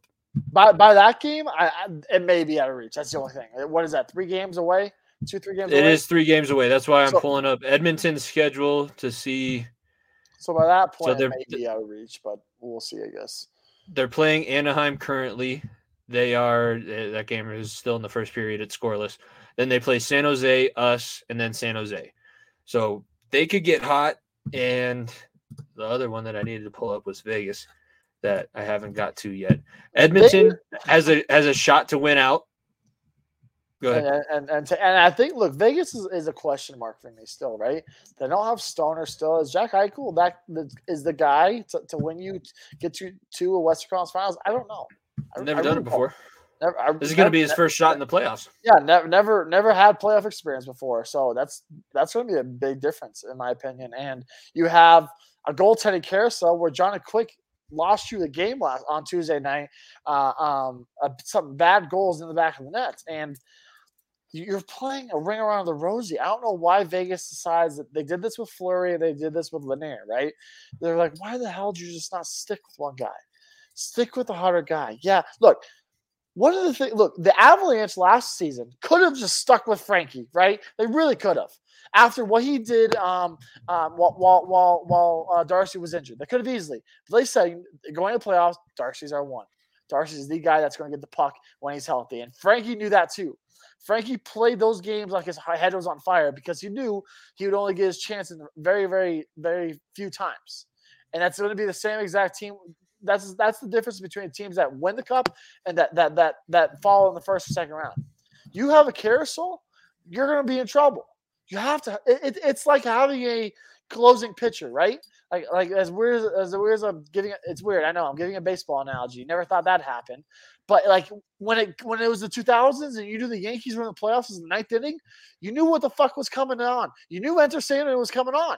Plain simple. There was like yes, they had they had uh, uh, great other bullpen guys um, throughout their time, but it did not matter who the hell who the hell it was. That ninth inning, the, the guy was coming in, Mo was coming in. Plain simple. Look, I'm not I'm not saying I'm saying Jonathan Quick is Mariano Rivera here, but you gotta stick to a guy. You gotta you gotta tell a guy we believe in you, or else both guys throughout the playoffs are like, fuck, is it me tonight? I don't know. Like your warm ups change, your mentality of game day changes. Look, look, being being around professional athletes uh, uh, during the playoffs runs, like Chris, Chris knew when he, what games he was playing during the playoffs and what games he could relax on because the way he fucking treated game day, he he did a, a have his routine down or B be chilling, relaxing. it's it, it's one or the other, and depending on what the matchup was and what what that was going into that night. You have two goaltenders like that in one of the most important positions in the playoffs. That's going to cause you problems. It is going to cause you problems, and Vegas finishes up their season. Their last four games is uh, home against Los Angeles on Thursday. So the, tonight, when you guys are listening to this, Saturday they play Dallas. It's going to be one of those weird times where maybe we're rooting for the Golden Knights to get a win, just because then it would open up the division door a little bit more for us. And uh, they finish up with uh, home and away against Seattle. So they're playing. They're playing all all playoff teams left. So they're like you said, they're going to have to figure out what their goaltending situation is, and they're going to have to figure it out quick. But Western Conference, as bad as it is, the race is very interesting. It can all it can go a lot of different ways currently. I'm just glad that the Avalanche seem to be holding themselves together. And I don't know if you saw MacKinnon's quote from earlier today, but he's feeling dangerous even without their full lineup healthy. Like he he's aware. Flying. He's flying. He's aware he's in the zone, and his play is pushing other people to be in the zone as well. We also still don't have Lehkonen. So Landy, Lehkonen, Manson needs to get back still. There's a lot of pieces that people are going to be like, oh, it's the fucking the Avalanche are, are burnt out. They're tired. What are they going to do to us? Oh my God, is that Landeskog? Is that Lehkonen? Is that, damn it, Manson too? They got them all back. The, bo- the boys are back. The boys are coming back. and they're, they're looking for trouble, as the song boys are, goes. Boys are back in town. Um, let's let's get into the Masters. Talk to me about the Masters because you know I don't have anything prepared for them. And then I think eh, we will we'll discuss whether or not we want to get into the WWE or, or anything like that. Maybe just the main event. But talk to me about the Masters first. So, so look, look. There's one storyline, major, major storyline. Obviously, going into this, it's the first Masters with the LIV being active and the PGA being active. Last year's Masters, the LIV for LIV's first LIV Golf's first tournament was two weeks away. It was two weeks after the Masters. So all the guys that were still playing uh, at the Masters were still technically PGA guys, right? Dustin Johnson's, Brooks Koepka's of the Brooks Koepka of the world, Phil Mickelson's of the world, all were still quote unquote PGA guys at the Masters last year. This year, you have that mass, massive divide, right? It's it, there. There's a big question because you come into a tournament where it's a bigger field, right? It's it's not the 54 man field, right? I'm sorry, LIV guys, but you ain't you're facing double competition. You're facing and you're adding an extra day to the tournament, right? Instead of three, it's four. Like instead of 54 hole, 72 like like there there's some big things here, right? There's a lot of rivalries. There's a lot of bad blood. You have Brooksy taking shots at some of the other guys. You have Matt uh, Matt Fitz, Fitzpatrick saying if you all those LIV guys should never be be allowed to come back to the PGA. Um, having him coming out uh, come out with that uh, PGA Tour because they left, like, like like the high horse, right? The high horse is coming into effect. Those deals that they signed last year are, are coming up, right? Brooks Koepka's quote unquote has an option to, to opt out and is quote unquote thinking about coming back. He'd have to pay two hundred million dollars in fines, but but, but but it, things things get weird, right? So so you have the fills, you have the awkwardness of this this this tension, right? You saw it at the at the uh not the U.S. Open. What was it? I think it was it was the Open, not the U.S. Open, but the Open Championship, where or no, the Players Championship. Excuse me. Where Cam Smith, who left to LIV, and last year people remember last year's Masters, him and Scottie were the last two the, the final turn at 18. Right? It was Scottie and it was Cam Smith who fell apart in the last couple holes and Scottie ended up winning. Cam Smith left, left for LIV. Scottie obviously nothing's changed in his life. Uh, as boring as, as, man can be, uh, I love him still, and, and he has nothing changed and still PGA till he dies, and he's the number one golfer in the world. And you have those two possibly paired up on on a Friday on a Friday setting that could that could cause some problems, right? At the Players Championship, Scottie Scheffler stepped in front of Cam Smith's line. Yeah, that's it's it's it's it's a it's a laugh at me, laugh at me all you want. But when a guy is lining up a putt, you stepping in front of him, it's it's it's like it, it, it's a punchable offense. Offense is all I'll say. It's a fuck you offense. As as as as, as big of a like it's a country club fuck you. I remind everyone, it's not a it's not it's not a goal like this fuck you. It's a it's a stepping in front of the line fuck you. So that's that's that's golf etiquette for you. But you have all these storylines going into this, and right now, it seems like it could be a four man race. It really does. Who's okay, who are the four? Because I have no idea. I have no idea. Four, the four, uh, obviously Scottie. Scottie is, is the yeah. overwhelming favorite, being the number one still high scalper. Another guy that I like a lot, Jon Rahm. Obviously Rahmbo. Um, he, he's he's had, he's been sick the last couple weeks. People don't know. People he's been sick and had rough finishes. Before he got sick, dude was winning tournaments left and right. So he is back. He's ready to rumble. Then you have Rory. Rory, who everyone loves Rory. So everyone loves Rory. It's because it's, it's, yeah. fucking Rory. It's the Irish. It's it's it's the Irish, and and he is a guy that a lot of people are going to bet on because it's the fun pick. Because everyone's like, oh, maybe it's Rory's year again, right? Feels like it's been Rory's year uh, for a while.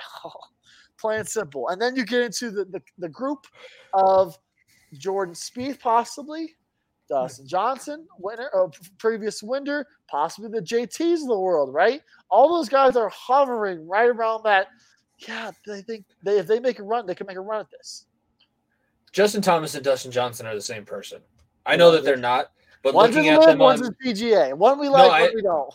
I I know, but when I was watching them on full swing Oh, and yeah, they're they- sitting in the private jet next to each other, I was like, No, no, I Jordan Spieth. Jordan Spieth is, No. is the ones that are friends. The just Dustin Jordan Spieth and Dustin Johnson played golf um, with one another their whole Uh, lives. Those are well, the yeah, two. okay, then those Yeah. two. I didn't know the difference between. eh, They could have told me that they were the other one, and I would have had no clue. I have twins in my class that I can identify easier than those two. I, I, I, commend you highly for that. I commend you highly for that. Um, another one of the storylines going into this weekend is the weather. Um, it is it is a forecast of rain that could mean for slower greens. Uh, um, and yes, this is this is the nerdiness of me. I listen. I've listened to four golf podcasts this week alone uh, on trying to figure out how to bet this tournament. And I think I found my way to it. But the greens are going to be slower, and and and and in a tournament where the greens are usually much more difficult because you miss a putt two feet one way, you're possibly in the water, you're possibly in the rough, right? Like you, you don't hit your putt nail on, you, you're going to be in trouble. So, and that could be a big bonus for possibly wet greens for those afternoon guys um, on on Thursday and then Friday. So that's that's that's a news thing. Um, let me let me get to my picks for this year because I picked Sky last year. I won. I'm very happy with me winning. I won three hundred dollars. Uh, I'm not going to lie to you. I lost it all over the course of a year. So just not sugarcoating it to you all. So this is why you take golf advice and no other advice from me, right? No other advice. So I have some interesting lines um, that I touch on a little bit of everything because there, there's top U.S. players, there's top um, LIV players. You can pick a top the top LIV player to finish in the tournament, top former champions, different things like that that you can do a prop bet on basically anything you fucking want.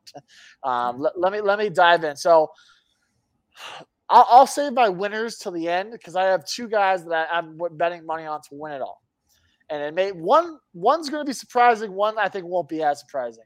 Uh, but for some of my prop bets that I like so far, Sky Scheffler, I'm not picking him to win. Hot take, right? I'm picking him to be the highest um, former winner. That means he has to beat Speed Tiger Company I'm at plus 160 odds at a, at a sports book to be named later because we don't have a current uh, sports book as a sponsor. Um, those are the odds. I like those odds a lot. I think Scottie can finish top three. I don't think he's going to win because it's very hard to go back to back and be the first person since 2001, 2002, Tiger Woods, um, to go back to back in the Masters. So I don't think he's going to win, but I do like him to finish as a top uh, former winner. So give me Scottie at one plus 160.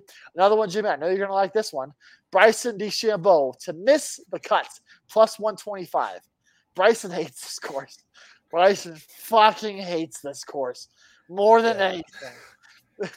this I just course, want to whack the ball far, and this there's too many water. There's too much water. There's too much sand. I can't use my muscles, my all natural muscles. he hates the course so much. I I look look. it- it is better. He, he hates the course almost as much as he hates being called Brooksy. Exactly. And, and and look, all the spotlight is not on Bryson this week, right? No one gives a fuck about him anymore. I don't get. I could get. I didn't one- even know he was in the tournament. I, I didn't either until I looked at the lines. I was like, holy fuck, he's still in. The, he made this. He made the cut. I thought he there's another- retired. There's another interesting note that I will touch here in a little bit because there's some guys that will be reaching their last year of eligibility, possibly for the Masters. Um, but I'll get to that here in a moment. Uh, another guy to miss the cut, I think that's an interesting one. Tyrrell Hatton. He was a favorite going into the Valero Open last weekend. Um, he's been on a little bit of a tear. He's been playing very well. He said he hates this course. like, like, like, I cannot stress enough how tough Augusta is. Augusta is not for the weak-minded. Tyrrell Hatton losing. I, I think he was preparing already for the Masters last weekend. The Valero and him. If you're looking at a long shot to miss a cut, plus two seventy five is not bad odds for Tyrrell Hatton because, like I said, he's not played good here last couple of years, and and having a bad performance last week at the Valero and and and these long odds, I'm taking it. I'm absolutely taking it. Um, next one. This is just a boost. This is a boost that I just like. I I, I, I, don't- have any rhyme or reason to it. Um, the app, uh, you guys could probably figure it out on your own. I have Rory, Jordan, Cam Young, and Brooks Koepka all to make the cut. Um, to make the cut. Uh, so I, look, Brooksy, actual Brooksy won won the LIV tournament last week. So people were saying, "Uh oh, look out for Brooksy." I'm like, all right, he he he he hit the final putt in front of 150 people instead of uh, instead of a couple million. it's going to be a little different this weekend, is all I'm going to say. So we're amazing to see. I still think he has a good performance. I think he after last year not making a cut, I think he comes back and makes a cut. Um, say Rory, Rory's a big name, obviously speeds very knows the course very well. Cam Young, a little bit of the wild card there. Um, that's the two that you're betting on that that you may push and struggle with. But I think all four of those make the cut. Um, now let me get to my two winners. My two winners. I have a long shot and I have a favorite. I'll go with my long shot. Uh, I'll go with my long shot first because um, where he be now, right? Where he be now, give me Tony Finau. I'm going Tony Finau. Good guy, Tony Finau. Um, look at plus is 2,000 odds he's been playing very well, right? He he got the monkey off his back, getting that getting that PGA oh. Tour uh, PGA Tour win last year, and I think he, he I think he wants it finally. I th- I think that it's finally a chance to possibly take a shot on him.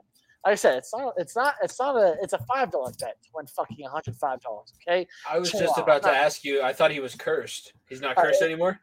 Hey, hey, where he be now, just get get the boys from Grind City over there and, and dancing for him and, and let him go nuts with, with Tony Finau and let the boy get hot. Okay, let the boy get hot. So so I, I, like Tony Finau as a long shot. That's my favorite long shot. I'm not gonna be taking any of the long shots. And then, like I said, my winner, I'm going with the Rambino. Give me Jon Rahm. Jon, like I said, Jon Rahm was playing some of the best golf before he got sick a couple weeks back. And Jon Rahm, I think, is is is it's very hard for someone to repeat Scottie, or else I'd pick Scottie. But Jon Rahm at plus 850 odds, I love it. I really, really love it. And and and I think he has all the possibilities of running it, running it, running it again. Um, or not running again, but winning it, winning a big championship. And I think it's his time. Um, you could say that he's one of the most decorated champions. Um, obviously, with all the PGA Tour champions, uh, championships, all the um, non-masters um, um, uh, non Masters major championships, it's time for him to get that green jacket because I think he solidify he'll solidify himself as a champion eventually. So give me Jon Rahm as my winner. I it's funny that Jon Rahm has come full circle now because if if people have listened to the show for a while, he was the first time that I got duped. And it was when he was warming up for the Masters a couple years ago, and he did the one where he skipped it across the water. Yep. I was trying to be impressive to Jeremy. I was like, I don't, I've been watching so far, and he like Jon Rahm got one in the in the hole through the water. He goes, that was a practice. Practice it was a par three. It was a par three course on Tuesday. Oh. They did that yeah. on Tuesday. Yeah, someone sunk it. Someone sunk it on Tuesday too. I don't know who it uh. was, but I think it was Scottie. Yeah, and then and then they said yeah. everybody tries to do that on that hole. I went. Yeah, I thought this was the first time. I thought it was a miracle. I I wit- I thought I witnessed golf Jesus. Nope, everybody does it. That's just something everybody can do. Oh, cool. So I'll go sit in the corner again. That's okay, guys. I'll tag in and I'll tag in eventually. But yeah, I will be the degenerate. I will be watching. Um, I'll, I'll, have it all on Thursday. Obviously, Good Friday. I'm sorry uh, to my family, but during the day, I'll ha- I'll do all the other. I'll go to church. I'll do all that stuff. But the Masters will be on, and same thing with Easter Sunday. I hope everyone has a great Good Friday and Easter Sunday to those who celebrate. But I will be watching the Masters from Thursday to Sunday. All right. Uh, did you bet since you are the degenerate gambler? Did you bet on the WrestleMania final? Did no, you know that you were able to I'm, bet I'm, on the WrestleMania final? I know I could, but why the fuck would I ever do that? I'm I'm, I'm, I'm a degenerate, but also I'm not gonna. Newsflash: I'm not gonna bet on something that's uh, uh fucking prefixed.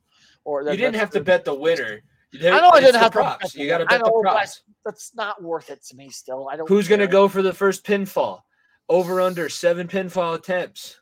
That's Is there going to be interference? That's, there was a ton of interference. So let's. Uh, oh, there was interference. All right, Jimmy. I'll yeah, tell you where it came from. It came from fucking the, the villain uh, with the ugly ass mustache and eyebrows. That's where the interference came from. But but we'll we'll touch that here in a little bit. I don't know if you know about that story, but there's a other some other big WWE news that came out on Monday after WrestleMania. Uh, n- no, I I didn't see that, but I I I enjoyed this main event. It was I felt like I was 12 years old again. Yeah, and my brother was very upset because my brother watches Cody Rhodes wrestle in a white weight belt with American Nightmare that he painted on the back of it. If you watched our Bull Pick'em show, you've seen the belt. And yeah, that was probably a pretty devastating way for that pay per view to end for him. But I was interested. I wanted to see. A, it's more like the behind the business stuff now that I'm I'm interested in. But Cody being probably the biggest, he's the biggest face of the company right now. He's pretty much carrying the mantle that John Cena had for a while. Reigns is the champion, but Cody Rhodes is now the number one good guy, and he had one. He's a hell of an in-ring performer now. I don't remember him being that good when he was there initially, oh, but he had the people invested like a lot. His entrance, the pop that you get, the way he was able to change like you heard the crowd shift emotions three or four different times back and forth like oh oh my god oh. And, and when he's doing out of the stadium. The air got sucked out of the stadium when he lost. 86,000 like people silent. It, it was sucked. It was the same I'm not going to say the same exact feeling, but very close to the Brock Lesnar defeating the Undertaker and breaking the streak. Like that was the quietest a, a yeah. building of a hundred, however many thousand people there were there, and and I think it was in Dallas. Um, I don't know, maybe it wasn't Dallas. Wherever that was, was in that was in uh, Superdome. Superdome, whatever. That that losing that that quiet that big of a stadium that quiet that will never happen again. Uh, but it definitely you could hear a pin drop uh, uh, until the music hit for Roman Reigns. That's how shocking that was. Brock Lesnar has come out and said it to and Paul Heyman like when that match ended against the Undertaker, it was not just oh, it sounded quiet; it was stunned silence, and it wasn't yeah, it wasn't on the same level, but just the story that they told was awesome. The fact that they're able to continue to hold my attention, and they held a lot of people's attention. People are going to laugh at us for talking about this. 160,000 people went to this event live and however many more people like the two of us used our Peacock Peacock subscriptions and watched four hours of WrestleMania. I know you didn't watch all four hours, but there are guys out there that watched four hours of WrestleMania Saturday and then turned around and watched four hours of WrestleMania on Sunday too. And not all of it was good. No. I, I, the Lesnar match sucked on Sunday. Uh, I, I didn't necessarily care for the Cena match. That one was just fucking that was like when we watched Sting wrestle The Undertaker the year that you came over to my house, and we were like, this sounded cool, but this should have been like 10 years earlier because oh, yeah. John Cena with a bald spot is not John Cena. and Austin Theory sucks. I just can't get behind Who again? Who, Jimmy? Who? Yeah. A Town. A Town down. Um, Bro, but, but did you see that they made him walk out first? The champion had the first entrance against Cena. I, I, I, would I would have kicked off WrestleMania with the with the John Cena's music. I thought that was also a mistake. Like like talk about fucking kicking off WrestleMania. Fucking Cena's music and that gets the people going. I'm sorry, it does. so I think that was a mistake. But yeah, talk about mistakes. Um, a huge deal happened Monday night. Huge or not Monday night, Monday middle of the day. You, the people who own the UFC, Jimmy, now own the WWE. Yep, you heard that right. The same company that currently has the, the owning rights, the UFC currently owns the WWE. I don't know the name off the top of my head, but WWE has sold uh, um, its, its share to to a, to a, to its uh, to a stakeholder. I can't. I don't remember the name off the top of my head. I'm sorry. You probably look it up. I'm getting it. I'm looking it up. And, ladies and gentlemen, if you look at Vince McMahon right now, the dude painted his eyebrows worse than a fucking college sorority girl going to her formal. Like the, the dude has has the evil eyebrows that go like that, just up, not this, up, and, and has a mustache. Look, this is a mustache, ladies and gentlemen. That's a good looking mustache. He has a mustache that was hand drawn by his makeup artist. It is hideous. And ladies and gentlemen, he's back. He's back running creative. And people are not happy about it. Look, I for whatever reason, before the national championship, men's national championship on Monday, I threw on Monday Night Raw.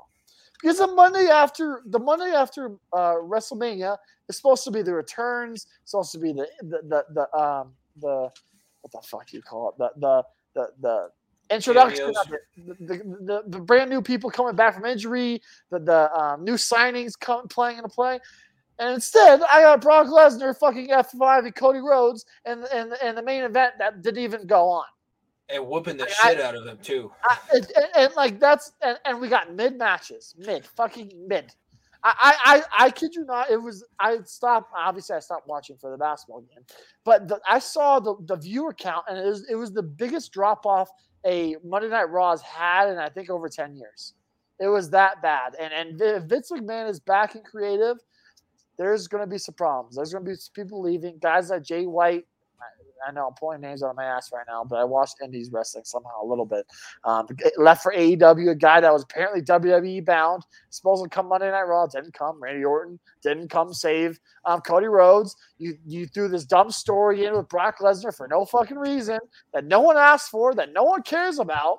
Oh, if I get that again against Roman Reigns, I'm gonna be pissed because no one cares anymore. I, I, I it's it's look. There's a reason why I watch it two nights a year it's WrestleMania, it's Royal Rumble, and the rest of it, I I give a little bit of a fuck, but it's it's very memorable anymore. Yeah, I like uh, I like SummerSlam too, but that's also a rough memory because the first SummerSlam that I ever watched was when John Cena got F five fifty or not F five German suplex sixteen times. I was like, what the hell are we doing? Why am I watching this? Ago? Jimmy, that was how long ago? 15 years ago? 10 years ago? Don't it, it wasn't 10. They're, they're, Jimmy, they're still oh. doing the same shit, right? Suplex City is still the main storyline in the WWE. And here we are 10 years, 50 years later. Think about that. It's it's not. It's eight. It's nine.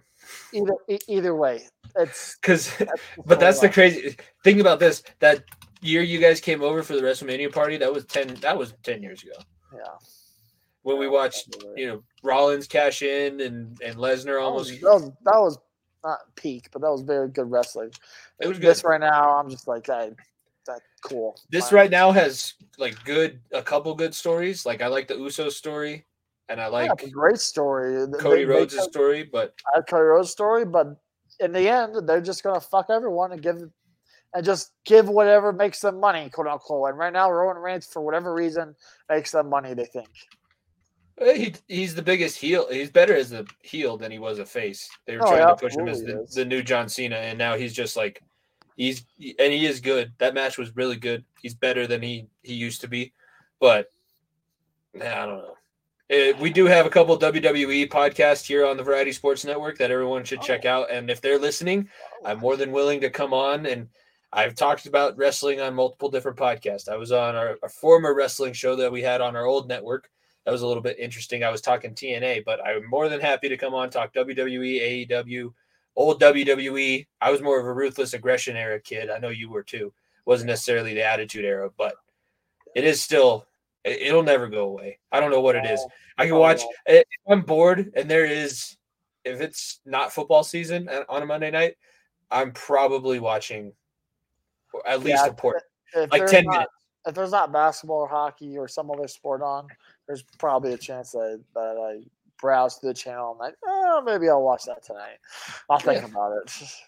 I, w- I just sometimes I watch it to see how dumb it is because the dialogue sometimes you're like, come on, how the fuck did that come out of your lips? How the fuck did I ever like this? Oh, did you see Rey Mysterio spanked his son, belted his son on national television? What'd you think of that one? That was and the interesting. The show, ladies and gentlemen. Welcome, thank you for coming to the part of the match. Where all right, have... all right. Yeah, yeah. I'm joking, okay, I'm joking, I'm joking, but yeah, I, cool for Rey, I guess. I don't know. I don't get. I don't get wrestling storylines anymore, Jimmy. It's it's it's my. That was a continuation from our childhood. I know you're not you're not my father anymore. That's the storyline we've come to, I guess. Well, they been, that, that was the. Do you remember? Did you watch when Eddie and Rey had the custody, the match for custody rights of him when he was young? That's that was the trippy part for me because now he looks like Eddie Guerrero, but Eddie Guerrero is my that was my homie. That was that was my guy for a long time, and I don't know. It was strange. Snoop Dogg being there also. With Shane McMahon blew his knee. Shane McMahon blew his fucking knee out on, I guess it, run, I guess it runs on my bingo card that I didn't think would ever happen again. I'll take Shane McMahon blowing out his knee on WrestleMania and them having to switch to Snoop Dogg clocking the Miz and, and not being him. in the match and then and then knocking out the Miz, which should have been a disqualification, quote unquote, and then also should have been a why should have been a why the hell did you let him pin him? But you know that's just the the the, the um the, the, the mark that I am, I guess. Yeah, it's it's shout out it's Snoop though. Guess shout out Snoop for letting the show go on. Snoop is living his good life. That is one one thing have. that we all know for certain. Yeah. Uh, that's gonna bring us to the end of episode 132. Thank you guys for listening, watching, whatever you guys are listening on. Please make sure you're followed. If you're followed, unfollow and refollow. Tell your friends. Check us out every Thursday here, both on our feed and on the Variety Sports Network at Variety underscore Sports underscore. Check out their YouTube channel as well. We're gonna get some of the network shows going back up again. I'm sure we'll do live playoff reactions when it gets to um, NBA and NHL playoffs. So I'm gearing right up mentally. Right, right, around, the corner. corner. Five games, six games left for the Avalanche before we're talking about playoff hey, hockey. And as we're recording this, Memphis lost. Nuggets are the number one seed. God bless. That's all. I, I don't play anyone that actually maybe play them just to kick on the ass, but the Nuggets are the one seed. So we we fucking did it. We, ladies and gentlemen, Joe, we did it. We oh my god, Joe, we did it. We got Call him. fucking ambulance, Joe. We did it. Call an ambulance. Call an ambulance, but not for me. All right, we gotta get we gotta get some sleep. Enjoy your Thursday. Have a good weekend, everyone. Thank you guys for listening to episode 132 of the Far End of the Bench at FEOTB Pod. Uh, for myself, Jimmy Pilato, my co-host Nico Bryant, we will see you guys next week. Peace. If you don't stay down and you never quit, come on over here and sit on the far end of the bench.